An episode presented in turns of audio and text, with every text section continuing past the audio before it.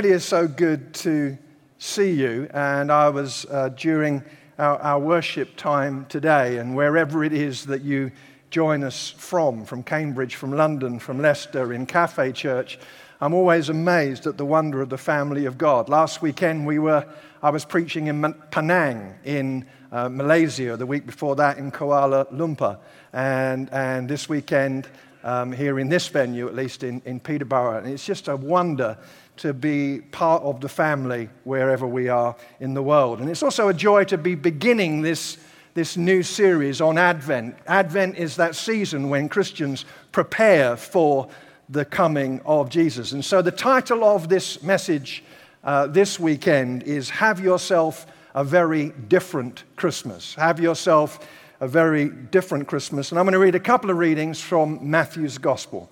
Matthew chapter 1, verse 18 says this This is how the birth of Jesus the Messiah came about. His mother Mary was pledged to be married to Joseph, but before they came together, she was found to be pregnant through the Holy Spirit. Because Joseph, her husband, was faithful to the law and yet did not want to expose her to public disgrace, he had in mind to divorce her quietly. But after he'd considered this, an angel of the Lord appeared to him in a dream and said, Joseph, son of David, do not be afraid to take Mary home as your wife because what is conceived in her is from the Holy Spirit. She will give birth to a son, and you are to give him the name Jesus, because he will save his people from their sins. All this took place to fulfill what the Lord had said through the prophet the virgin will conceive and give birth to a son, and they will call him Emmanuel, which means God with us. When Joseph woke up, he did what the angel of the Lord had commanded him and took Mary home as his wife, but he did not consummate their marriage until she gave birth to a son, and he gave him the name Jesus. And then Matthew 2, verse 13. Now, Jesus has been born, but there are perilous, uh, dangerous forces uh, seeking to destroy him. And so here's what we read. When they'd gone, an angel of the Lord appeared to Joseph in a dream. Get up, he said, take the child and his mother and escape to Egypt. Stay there until I tell you, for Herod is going to search for the child to kill him. So he got up, took the child and his mother during the night, and left for Egypt, where he stayed until the death of Herod. And so was fulfilled what the Lord had said through the prophet Out of Egypt I have called my son. Before we really dive into this story, I need to tell you uh, a story about a, another couple, but I need to give you a little bit of a health warning. It's a kind of a traumatic story. So if you are of a nervous disposition, uh, you might consider just reaching out and holding hands with the person next to you just to steady your nerve. I was actually joking. Let go of that sweaty hand right now. But here's the story, it's perhaps familiar to you. Jack and Jill went up the hill to fetch a pail of water. Jack fell down, broke his crown, and Jill came tumbling after. It's such a familiar story that uh, no one really dives into the story because, quite frankly, ladies and gentlemen, there are some serious health and safety issues here in this story. First of all, there are some questions. Why was the only water source for Jack to be found at the top of a hill when water is normally found at the bottom of a hill? These things keep me awake at night. Uh, did Jill want to go up the hill with Jack, or did she feel coerced and under pressure and just went along with it? Did Jack fall or was he pushed? And then when he broke his crown, the pressing question, uh, was it fixed immediately or did he have to appear on a National Health Service waiting list? It's a familiar story, you see, but no one really ever asks what it's really all about because we just know the story. And it seems to me that Christmas can be the same. The angels, when they announced the birth of Jesus to the shepherds, they said, We've got news for you. News, as one translation puts it, of exceeding great joy. It was news. Here's our problem it's not news in the same way to us. Familiarity can breed not so much contempt, but indifference. And in the blur of Christmas, with so much that's going on, we can miss out on the, the core message of this most incredible story.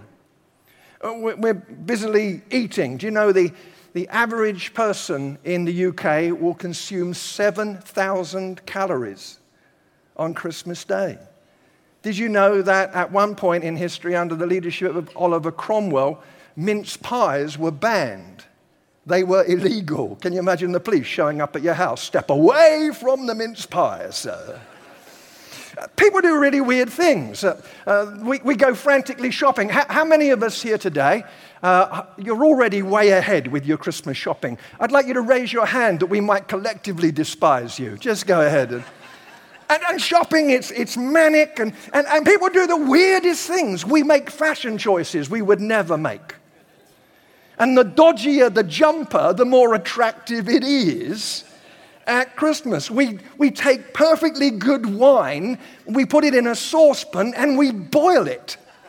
And we call it mulled wine. And we watch films that we've watched dozens of times, and we chop down innocent trees and bring them in the house.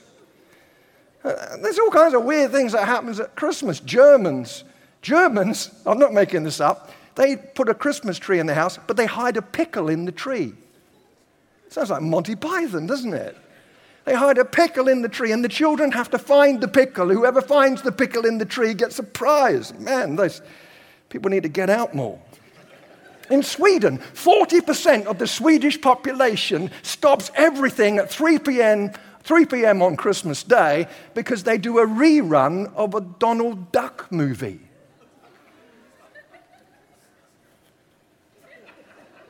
In Venezuela, in the capital, uh, Caracas, people go to church on roller skates. Closer to home, in Porthcawl in Wales, in Bridgend, Wales, thousands gather every year to watch swimmers dressed in fancy dress go into the icy waters. And they do this ridiculous thing because after doing that, they will be rewarded with the gift of a mug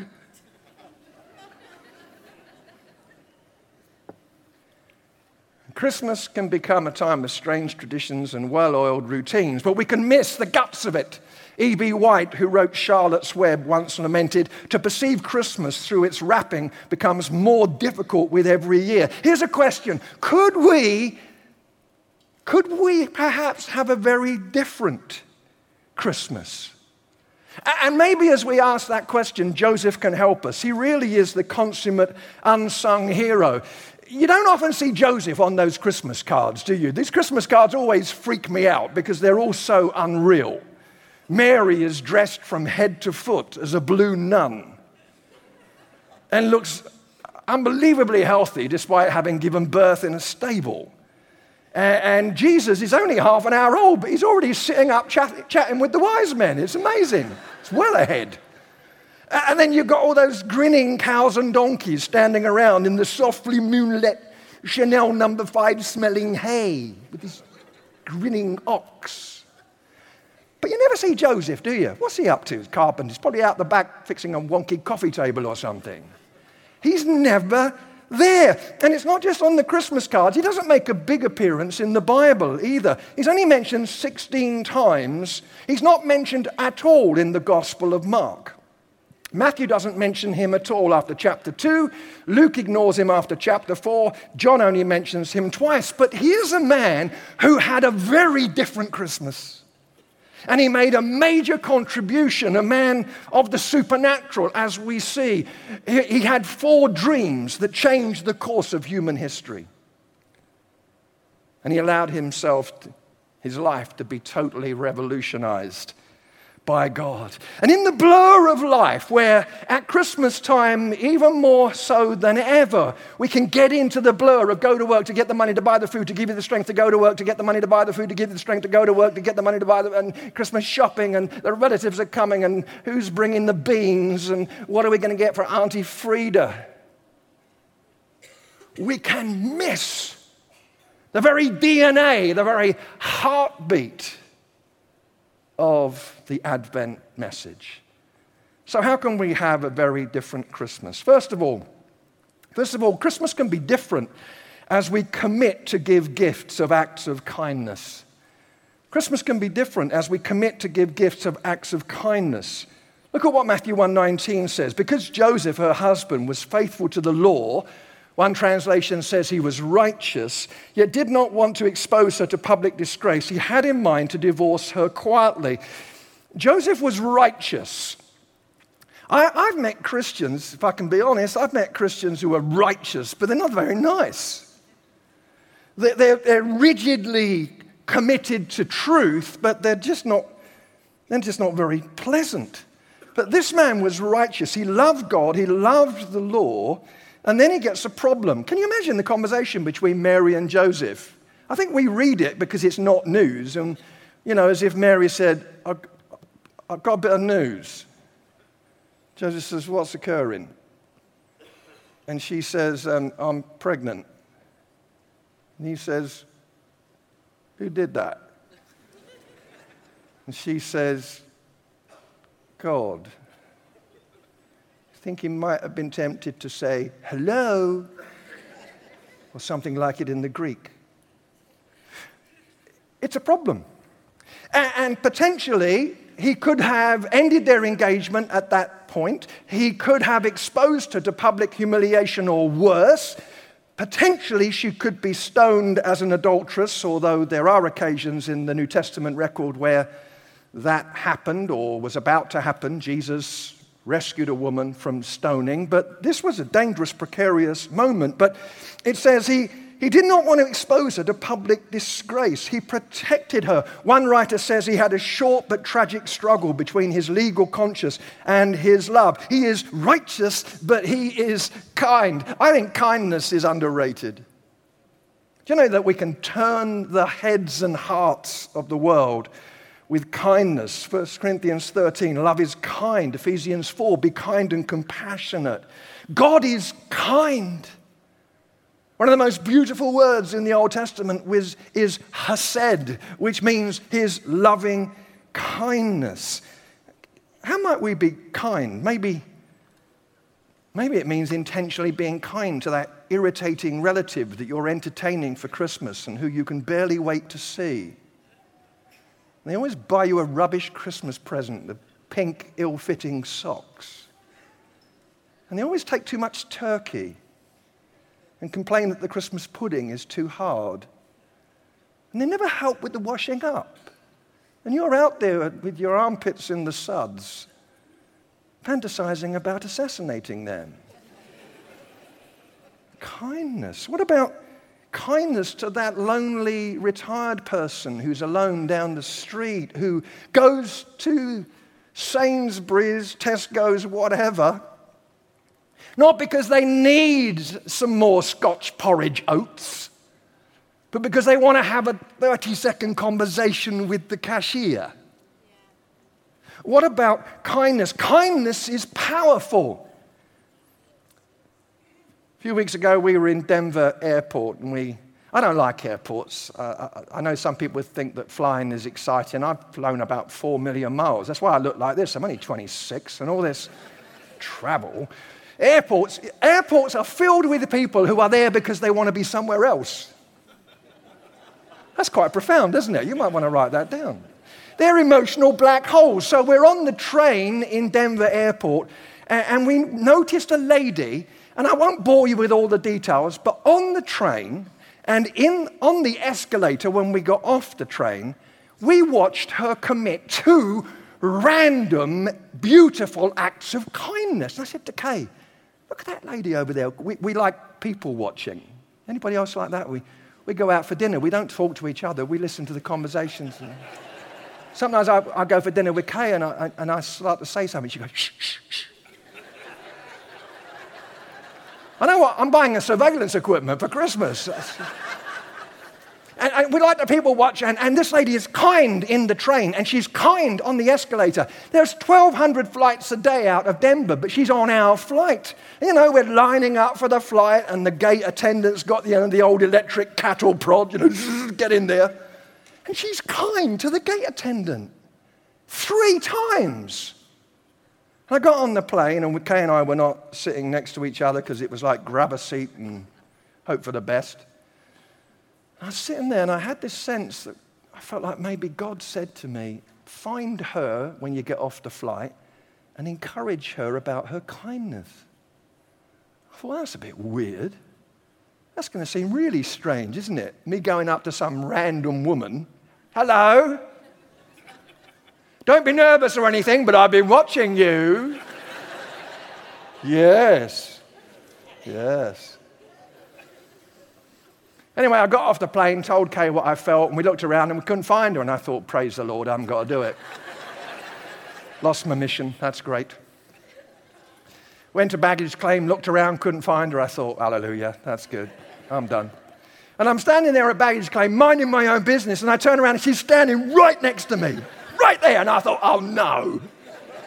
I, am preparing myself. Hello. Hello.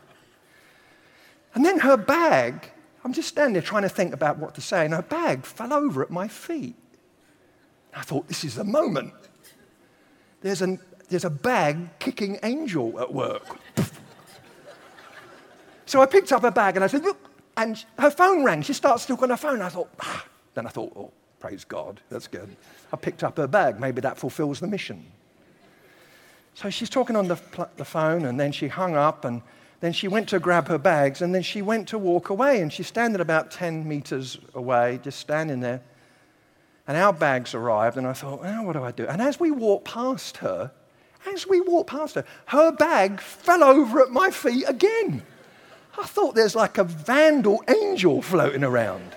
Now, I don't normally go for this sort of stuff. You know, I, I don't pray for parking spaces anymore unless I need one.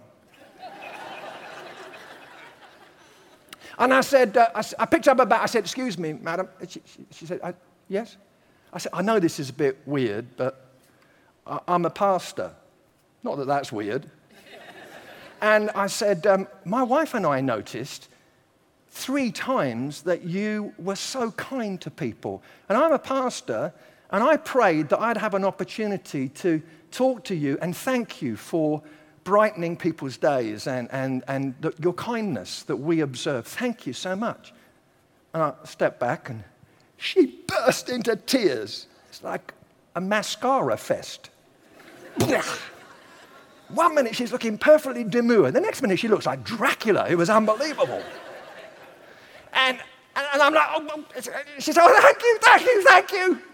I said, that's all right. That's all right. She said, that's lovely. I've got to go to the bathroom to fix my face. And Eric, see, here's where the story should, the story should go like this. And then she said, what must I do to be saved? She didn't. One plants the seed, the other waters it. But somehow I came away from that encounter realizing that heaven notices kindness. How might we be kind? Secondly, let's have ourselves a very different Christmas as we're open to a change of direction from God as we're open to a change of direction from God. Joseph woke up, he did what the angel of the Lord had commanded him and took Mary home as his wife. This was difficult. They were betrothed. That's not like getting engaged, it's bigger than that.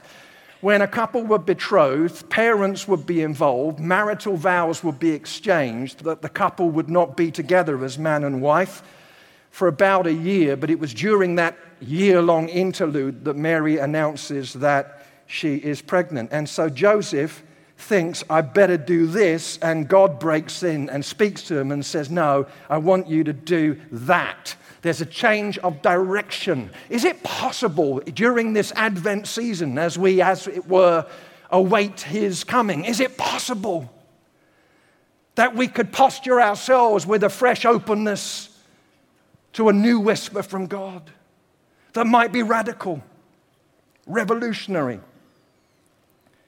Yesterday we drove into Peterborough. We have a dear friend who is in palliative care, who 40 years ago, when we were in Peterborough, he and his wife were like a spiritual mum and dad to us. They were so helpful.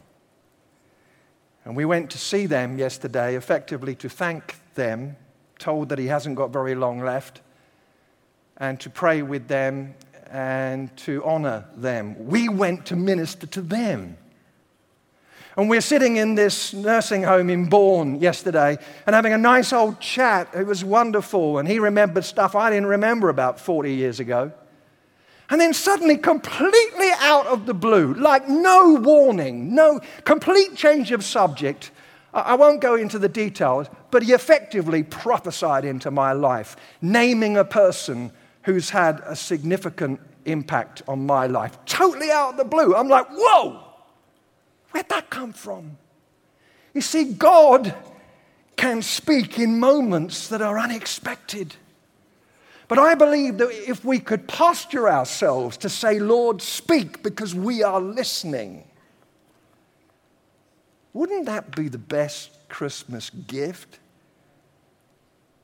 Better than a gift certificate from Next. The word of the Lord. And what about the change of direction for someone who wants to become a Christian? What if this Christmas story is true. And as followers of Jesus, we believe, of course, that it is. John Betjeman's poem, Christmas, he says, And is it true, this most tremendous tale of all, was seen in the stained glass windows hue, a baby in an ox's stall, the maker of the stars and sea, become a child on earth for me? What? If this is true, everything is different our purpose for living, our priorities, our hope, our approach to life, the way that we encounter death. Everything is changed because He came. And we're no longer meandering around on a spinning planet hoping to suck some meaning from the fabric of life, but rather Christ has come in the beginning, was the Word, and God has revealed Himself. Everything's different.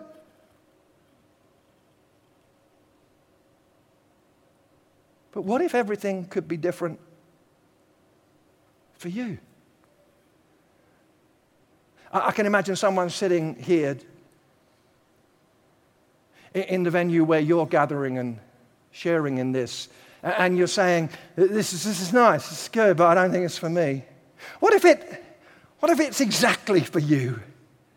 Because God loves you. A new openness to a change in direction. Thirdly, let's have ourselves a very different Christmas as we determine to be faithful in this season. As we determine to be faithful in this season. One of the most forgotten, overlooked, perhaps, elements to this story is the self control that Mary and Joseph have. Because they get married, but they don't come together as husband and wife. But he had no union with her until she gave birth to a son. They wanted it to be very clear that this child was born of a virgin. She had subsequent children. We know about that from Matthew 12, Mark 3. Jesus had younger brothers and sisters. This self control. Christmas is not exactly known for self control, is it? People say stuff like, go on, it's Christmas. As if the shift in the calendar changes our morality. Or they say, a little bit of what you fancy does you good. You try telling that to Adam and Eve. Or they say, look, every, everyone's doing it. Because we're creatures of the herd. That's how fashions are created. Because we grow with the crowd. I mean, forgive me, ladies, don't get upset, but you ladies even go to the loo in groups. You do that. One of you gets up and says, I'm off to the loo. 45 of you jump up. That's why it takes you so long. You have to take a number when you get in there. Blokes don't do that, do we? No, us blokes. I don't say, I need the loo. Who wants to come with me? We don't do that. No, but in the last few days, I've watched those young men who go and pour 12 pints down their mouths, down their throats, because what everyone's doing. This is fun. Guess what I'm going to do at the end of the evening? I'm going to go back to my house, staggering, and I am going to go into the bathroom and I am going to hug the porcelain throne. And then I am going to throw up. Yes. Fun. What? In our eating, in our drinking, in the way that we express our sexuality. Sounds a bit like Scrooge like, doesn't it? But it's not. This is the pathway of life. Why should we Christians forsake the opportunity to live radically and differently? Because it's the birthday of our Savior. Surely, surely it's bigger even than that. What about the money? The average time in the UK to pay off Christmas debt is five months.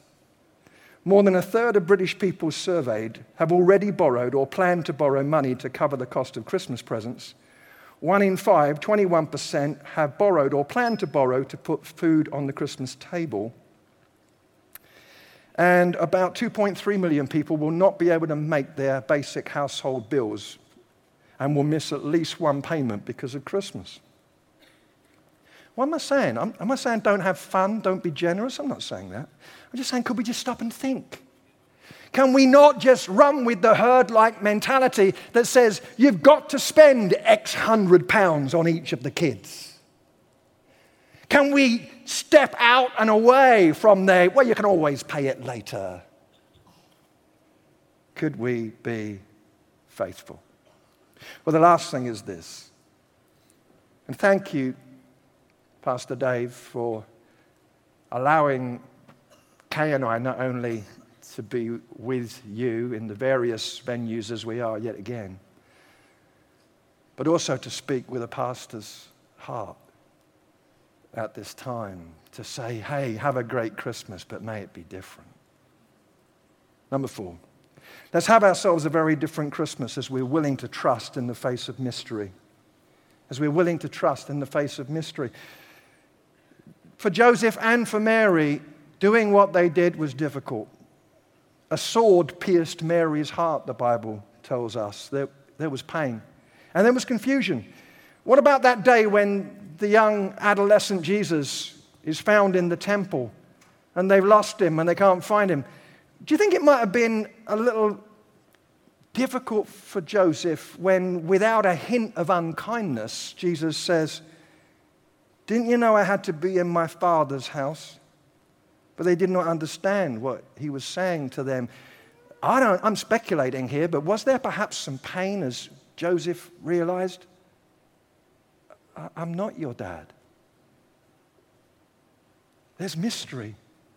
And there was mystery because he's told to get up and earlier when the child had just been born to evacuate and go to Egypt, a land of refuge. In the middle of the night, he's, he's told, but he has to trust. And he has all of the parental responsibilities for raising a child, but he doesn't get to name it. No, no, he's denied that. And he probably died before the public ministry of Jesus began, but he trusted and he obeyed. Mystery. As I conclude, I know, we know that Christmas can be a painful time when trust is especially required because there is a, an empty chair at the table, an unexplained conundrum in life and a mystery, but we have to trust. But with God's help, we can do it. As we come to prayer now, may we have a very Merry Christmas, joyous Christmas, but somehow by the grace of God, could we perhaps have a very different Christmas too? Would you bow your heads with me? Let's pray.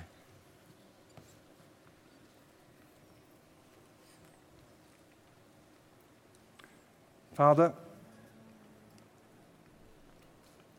we thank you for the wonder of the Advent story.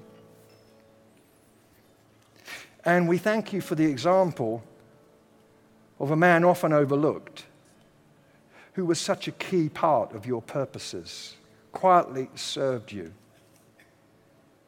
We thank you for the kindness that is demonstrated through his life, and we bow before you right now.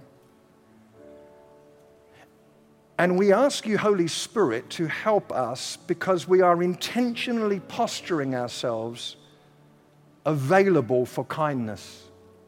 be it in the potential friction at times within families that gather, be it an act of kindness shown to that lonely person that we are tempted to pass by.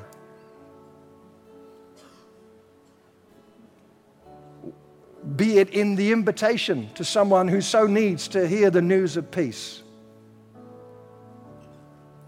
and who perhaps is just waiting for someone to say, Why don't you come along to one of our Christmas events? So we bow before you because we'd like to make ourselves available. We're, we bow before you because we'd like to tune in to anything that you might say that might even involve a significant change of direction. Would you speak? We pray for any here, any watching who right now are wanting to turn their lives over to you and become Christians. And wherever you find yourself, you can make that step, by the way, right now as I pause in prayer, by just whispering in your heart to God, I, I need you. Please, I, I turn to you. Jesus, rescue me, save me, forgive me. Everything has been done, the table is set. Jesus has come. He's taught us how to live. He's died on the cross to deal with our sin that separates us from the Father. He's raised again. It's ready. It's all ready. Just where you are, just whisper to Him. Surrender to Him. Maybe come back to Him. We pray for each other today that you will enable us in our eating and our drinking, in our relationships and our spending. Would you help us to figure out what it means to be faithful? that we might not just walk in step with what we're being told by our culture, but that we might be noble representatives of your grace. And finally, Lord, we commend each other to you, especially those for whom trust is what's demanded now, where there are mysteries in their lives question marks that they cannot cancel out. And they're trusting you. Would you grant them grace and strength and peace? We praise you because Advent says we need never be alone again. And as we now declare that truth in our worship, Fill us afresh with your spirit, we pray. Can I invite you, please, to stand with me if you're able? Let's stand together. And let's declare in song now. Not, let's not just sing a song, but let's declare our faith. And may we have, may we have a very different Christmas.